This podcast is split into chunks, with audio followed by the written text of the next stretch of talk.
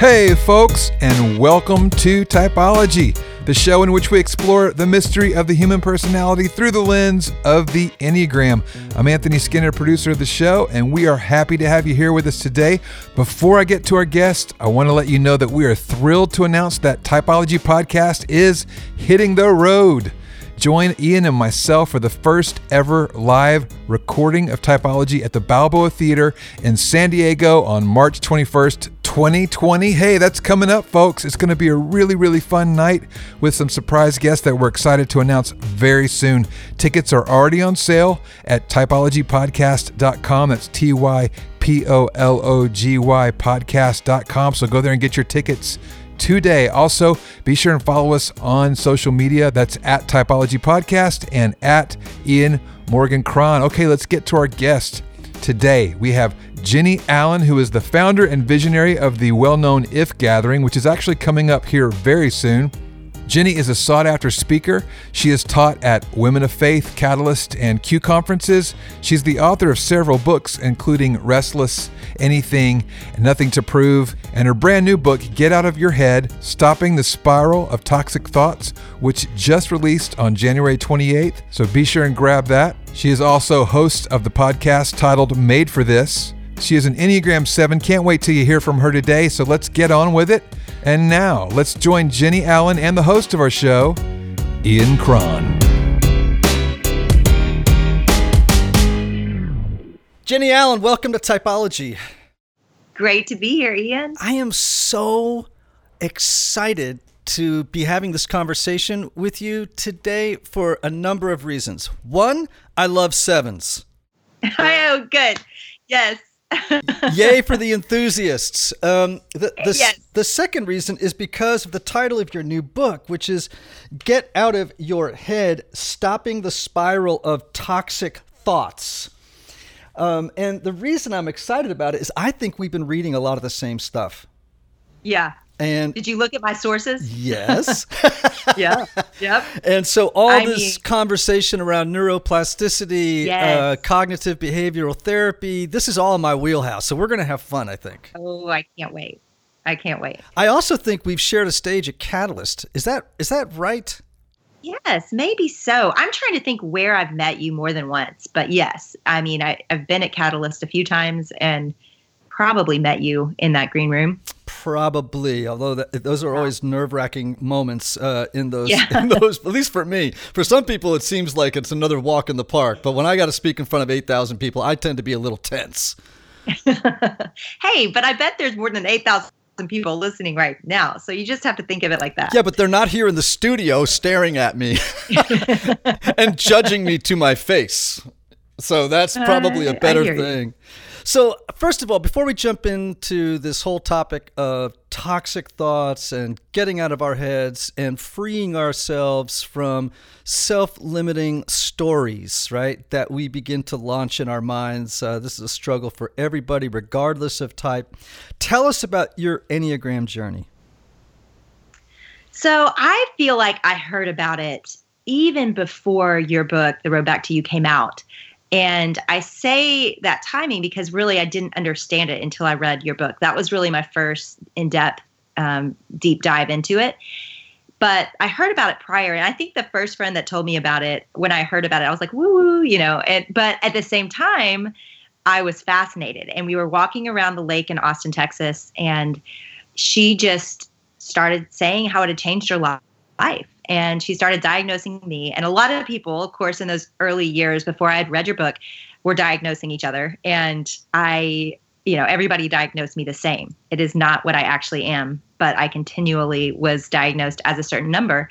And when I read your book, I think it was the first time I really wanted to take the test because I read it and I did not relate to the three really. It was three. That was the one I was constantly diagnosed as. And I'm slightly scared, Ian, because here I am like I I don't know. Like I'm going to tell you I'm I I have limited knowledge about this. My sister actually leads people through the Enneagram. They work out at a ranch called Lost Valley Ranch, and she takes her team through it. She takes guests through it, and so she is the expert. I called her right before this because I was just nervous. I was like, I I don't. I think this is what I am. So you know, you we'll we'll see. You can do therapy on me here.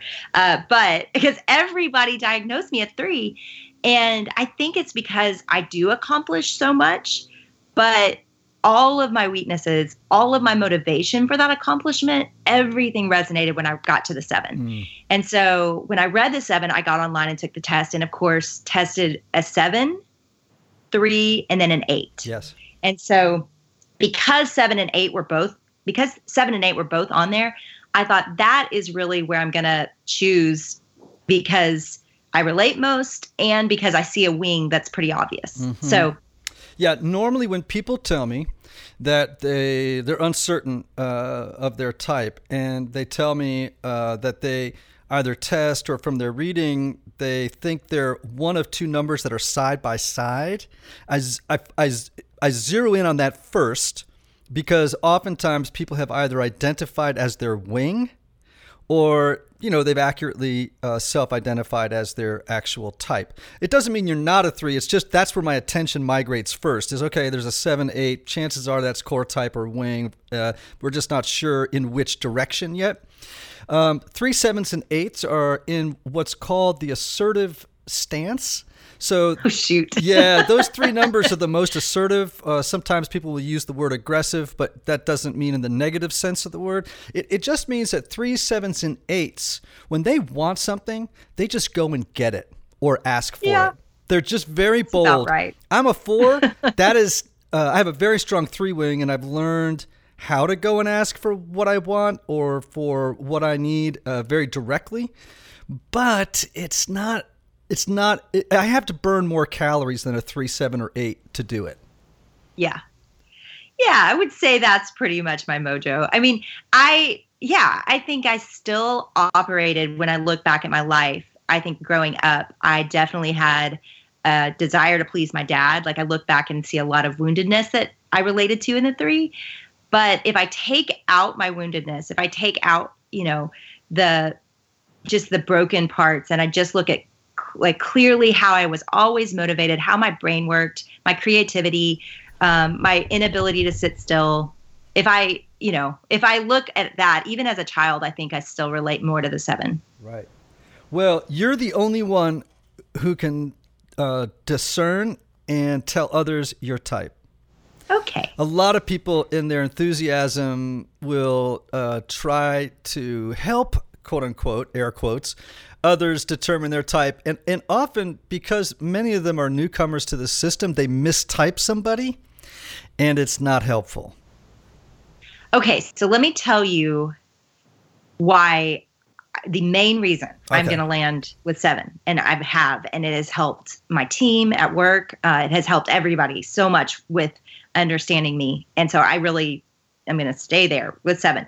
But the reason at the deciding point that I chose seven was because I was motivated more by sucking the marrow out of life and meaning than I was what everybody thought. I'm not saying I don't care what other people think, but when I think of my own motivation for what I do and why I do what I do, it isn't to get applause and it isn't so that everybody notices. And I don't feel a lot of, you know, pride or excitement when they do. What I feel is, did it matter? Is it going to matter for the long term? Um, did it help? You know, those are the questions I'm constantly asking myself. And so that to me fit more, even though I accomplish a lot, that to me was really the deciding factor. So, the unconscious motivation of the three is a compulsive need to succeed, to have others see them as a success, and to avoid failure at all costs.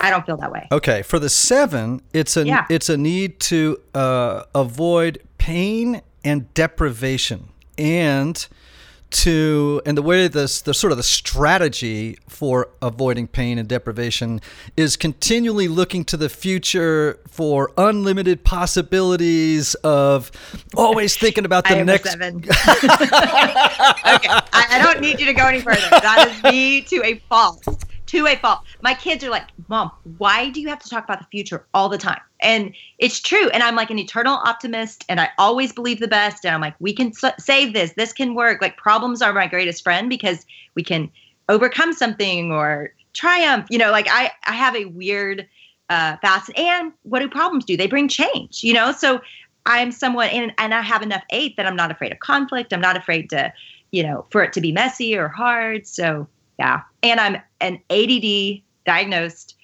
creative. So, you know, the next project is, yeah, I'm hoping you can just fix me. Like you can tell me, Ian, like what I need to do. because I am, yes, I have all of the dark side of seven for mm. sure. Well, uh, as is true with every type, we all have a dark side, right? Uh, we all have a shadow that requires us to uh, become self aware of it and to really to mitigate the really dark side of the type so that the best part of who we are comes to the fore without hindrance. Yeah. And you know, sevens are awesome. My son is a seven. My son-in-law is a seven. I adore sevens. Um, when you all are healthy, you bring so much juice to life. I mean, it's just you're juicy people. That's a good word for you all. Um, you you you come in a room and you you're activators. You you make people. You you you bring an optimism that inspires other people. They begin to believe. Um, uh, all the possibilities for a future that they didn't see because, but you did, right?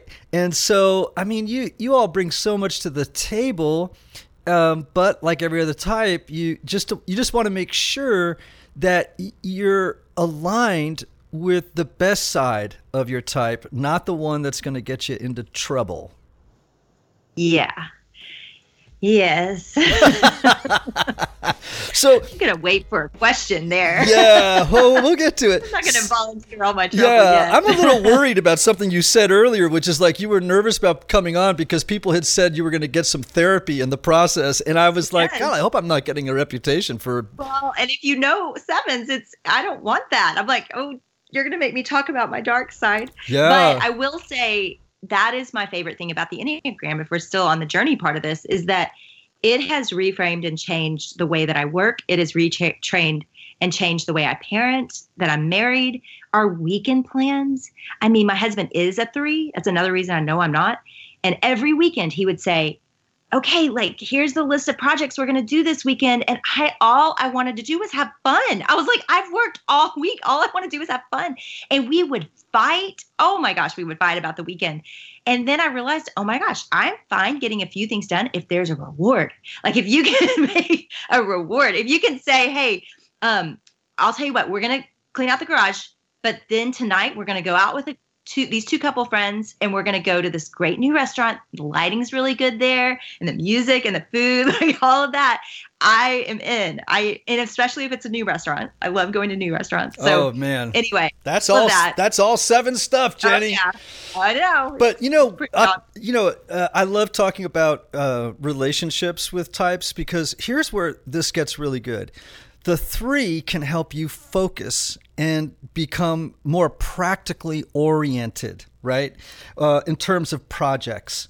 Um, how to see them through in a way that sometimes sevens get distracted, you know, and they, they, they get three quarters of the way through a project before they see another one that they go, ooh, it's shiny, oh, yeah. right?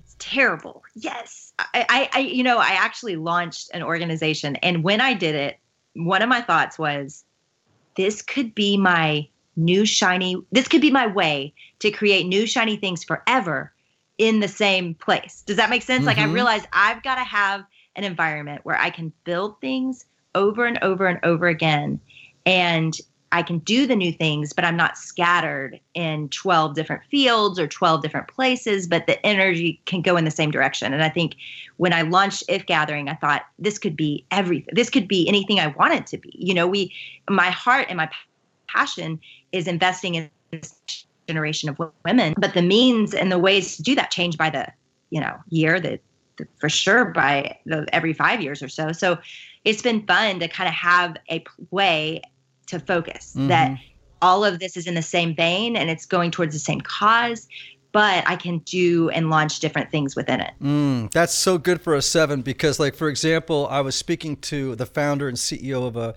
fairly large company the other day, and he said to me, you know, at five years in, and this is a company with you know hundreds of millions of dollars in rev, you know in sales a year and he said you know about halfway into this 10 year 15 year journey i realized that i needed to make i needed to hire a ceo and and I needed to step out of that role and and sort of bring my particular gift set into new areas. Uh, and I yeah. thought, man, that's a smart seven, boy. Okay, so I did that. that happened to me. Um, we lead a team at If Gathering of you know 15 to 20 people, depending on the season, and I I had to do this because I was the named CEO and I got to a place where I was truly unhappy. Mm-hmm. And I went to a place called Paterson, which is like coaching, kind of life coaching and StratOps. I know I, I, I, know I know the Paterson group out in Colorado. Okay. So I met with Pete. Right, yeah. And Pete I he I showed up on the first day and he said, "Jennie, what do you want to get from this?" I was like, "I want permission to quit." I said, "I'm that burnout mm. and I just I want to quit." And he said, "Okay, well, I've been with you for five minutes and I think I already know what's wrong with you, but we're going to go through the three days. You know, we're going to do the process. But I bet you 99% that I'm right. But I'm not going to tell you what's wrong with you until the end.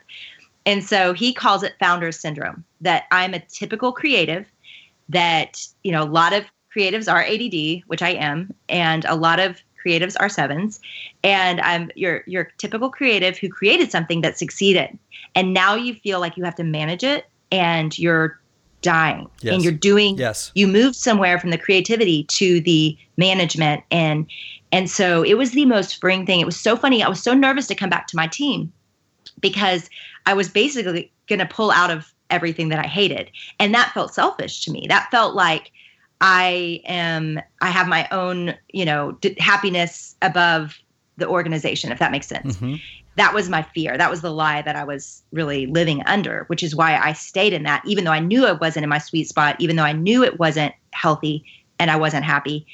And so when I came back and told my whole team at the table, like what I'd learned, they all started laughing. And I said, So I'm going to hire an executive director and I'm going to pull back from that role and I'm going to really enter as a creative and a visionary and they all just were laughing and and they they were like jennie duh. Like we know this is how you are. Like this isn't news to us. And i'm so glad you know it now like that you had to go away and get permission. But we support this 100% and it has changed my life more than any other thing i've done in the last 10 years. Appointing executive directors over both ends of my ministry. So my writing speaking podcast, all of that is under one executive director. And my organization, my nonprofit, If Gathering, is under a new or different executive director. And they're both titled that. They both have um, and they they have all the power to run those two organizations mm. and i am so happy that is an awesome seven story and it's a lesson for sevens uh, because sometimes they get stuck in those roles and they make their lousy managers. Generally, I'm not saying they all are, but most sevens are not good managers. Typically, one of the ways that sevens get into trouble in the workplace is when they get into leadership, they always, what they tend to want to do is flatten the hierarchy because they don't want to be the boss. They, they want to be in a sort of a relationship with other people number one where they don't have to bring the bad news. Where they have to dim the shine because yeah. you know it's like that's what sometimes ceos have to do right? So typically i tell a seven go find a three. Yes. Uh, because they're much better managers. And and another problem i think sevens get into is they begin to threaten the stability of the organization Oh, I would have. yeah, right. Be- I would have. I was on my. I was on my way. Well, you're bigger risk takers than a three is. Uh, you'll, uh, especially if you have an eight wing, you'll you'll go out of your. You'll start to do stuff that you know when you have 20 people. Now you have 20 people with income and benefits and all yes. kinds of things, and they want to protect stability and you're coming in with new ideas that could really risk the organization's like life and the, you know that's where you start to run into problems uh, oftentimes as uh, as seven CEOs yes yeah. and I would say the best um, year of my leadership has been this last year and uh-huh. I've I have just found more joy in it. It has not even been hard to let go. I still get to bring um, creativity and vision and ideas, and I get to see those visions realized. But I don't carry the weight of do we have the money for this? And what is this going to cost our people resource wise and is that you know i don't carry the weight of all that. They let me come in with my markers and they let me whiteboard up a storm and then i get to walk out and they get to decide together like is this something we can do right now? Is this something we need to do in a year or further? Um, and and it's just it has i love work again. I love it. Well jennie you really described uh, in a way that's you know actually perfect how a seven needs to lead and how they need to set up organizations to succeed. Um, because if you don't, like a lot of times, like sevens will come into meetings with 50 ideas, and people of different types will hear that and think, oh, that's the plan. Well, that's not the plan. That's the seven oh. just ideating. Oh, that would happen all the time. And my poor sweet sixes and threes and ones, they would all like go and like try to figure it out. And then, and they'd spend a week of their life. And then they'd come back to me and they'd say, Jennie, here's how we think maybe we can do it. And I had moved on. Yes. And I was like, no, that was just a brainstorm. I didn't mean for you to build out a business plan around it. Yeah. I don't even know if we want to do this. Do we want to do this? Because I'm so collaborative that sometimes I think that was another part that was so hard for my team was I I have an eight, so everything I say it's with great gumption and great authority. You know, like I say it so strong, and then I'll walk out of a room, and of course they all think I mean it, and that it's you know cement and like Ten Commandments in the office, like put it up, and I'm thinking I was just verbally processing, and I wanted y'all to push back and like tell me what you thought, and so I think one of the other helpful things in the Enneagram for me has just been realizing um, that eight wing of mine and how um, in fact, some people that have seen me with other eights think I'm an eight because I just, when I get safe to where I can really spar and I know I'm not going to hurt that person, I mean, that part of me comes in really strong. And, and I think my team would just be overwhelmed with all of it. Mm-hmm. They just, they didn't know how to take it. And I think us all understanding the Enneagram together, which I, I almost could tell you, I mean, there's 15 to 20 teammates and I can almost tell you what all of them are um, it, because we constantly use that language. And it just gave us grace for each other. It gave us um, the ability to, rather than be annoyed that I was that kind of boss, once I was humble enough to say, you know what, I realize how this is hurting you and I realize what I'm doing.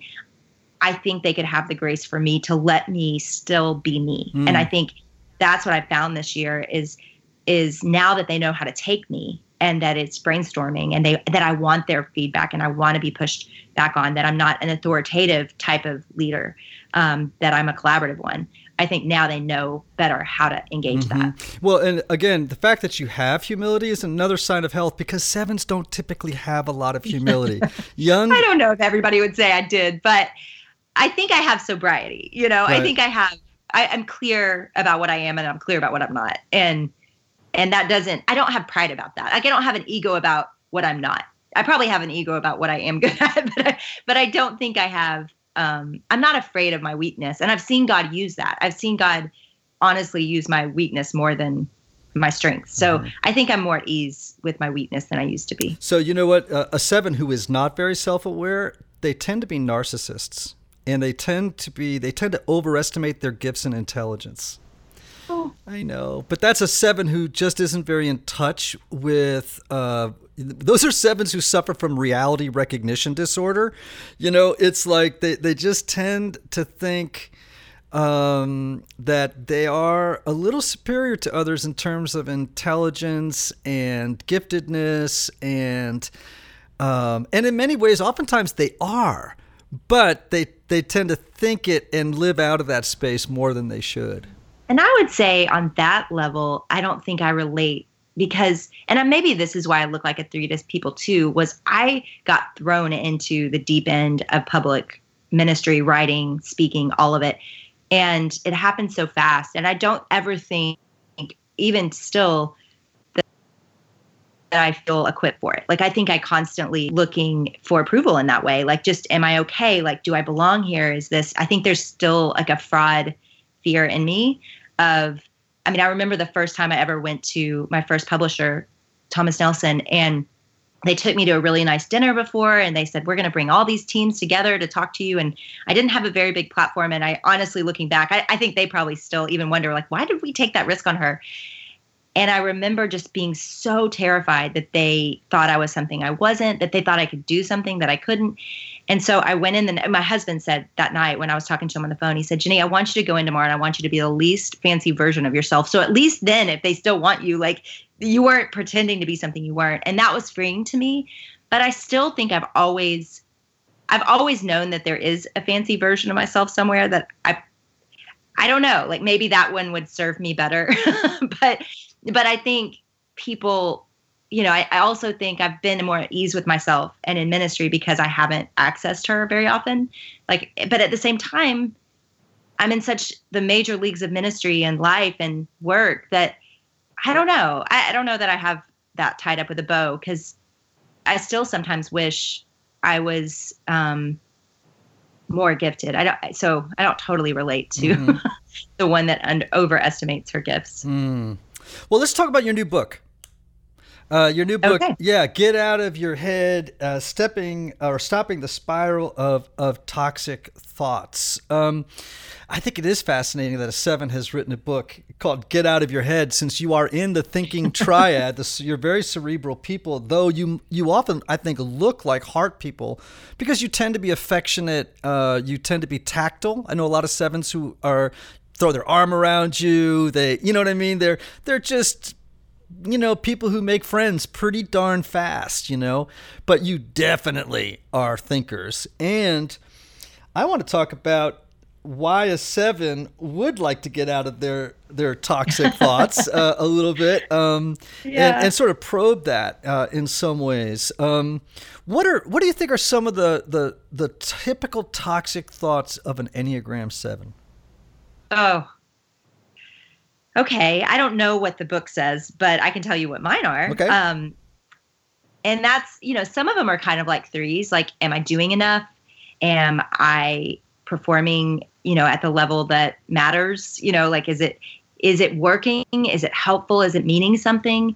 Um, I constantly feel like time is ticking and almost to the point of um, morbid thoughts, like just, oh my gosh, my life's going so fast. You know, I can barely like be present with my kids like growing up because I just constantly feel like it's going too fast and um, and I just I think I have this fear of I don't know life slipping by. I think that's probably the biggest one that's the most regular in my mind that I think about almost every night and every day. And and I call that I know some people would go that's really healthy to think about those things, but it's not when it pulls you out of the present and it's not when it pulls you almost to an addiction of of thinking ahead to the future. I mean, my kids would just say that's probably my biggest weakness with them is I'm, you know, before I sent my son to college, I just despaired for like two whole years about it. And then he goes, and then I'm thinking, okay, well, after college, depending on the type of job you take, and he's, you know, just started college. So I'm always like forecasting, you know, and, and in that part, I, I sound like a six because I sound really fearful. And I think when it comes to my kids, that I can, my six can come out, I guess, everybody can wing either way. Is that right? Yes. I don't know. Yes. And I, I would also say, though, that you are in the fear triad. You and sixes, I mean, this is hard for people to get, but I'll explain it. Sevens are every bit as much as fearful as sixes. This is very okay. important. Sixes cope with anxiety and fear with pessimism, and sevens cope with fear with optimism. My mind is blown my mind is blown because I have, yes, I have fear for sure. I have fear. And I haven't, I haven't known how to fit that in what I feel like is a pretty clear, I'm clearly a seven and eight, both show up a lot. That is so interesting. Mm. So yes, I do. I, I do have a lot of fear and insecurity, like I said. So I don't know. I don't know. I think those those spirals for me have been um, certainly and can be an anxiety depending on how healthy I am. I, you know, I've been through seasons of counseling to work on that. Which aren't you proud of me? Yes. Oh, absolutely. I don't ever crave it, but I do do it, and I show up for it. Um, I know I need it sometimes, and and I I love that because that is what I would say I do. Almost probably, I, I'm so insecure because I'm like people I love and know are going to listen to this and be like, yes, Jennie, duh. Like, yes, you obsess about um, the future. And yes, you are, you know, so I do feel like this is this is so obvious to people that know me, but I I do fixate on um, on problems and but that's how I cope is optimism for sure. Well, you know, sevens like solving problems. I do. Yeah. Hey, we hope you enjoyed part one of our two part series with Jennie Allen, Enneagram 7. Join us next week to catch part two of this interview. Don't forget Typology Live at the Balboa Theater in San Diego, March 21st. Go to typologypodcast.com and get your tickets now. Until next week, this is Anthony Skinner wishing you peace and love. See ya.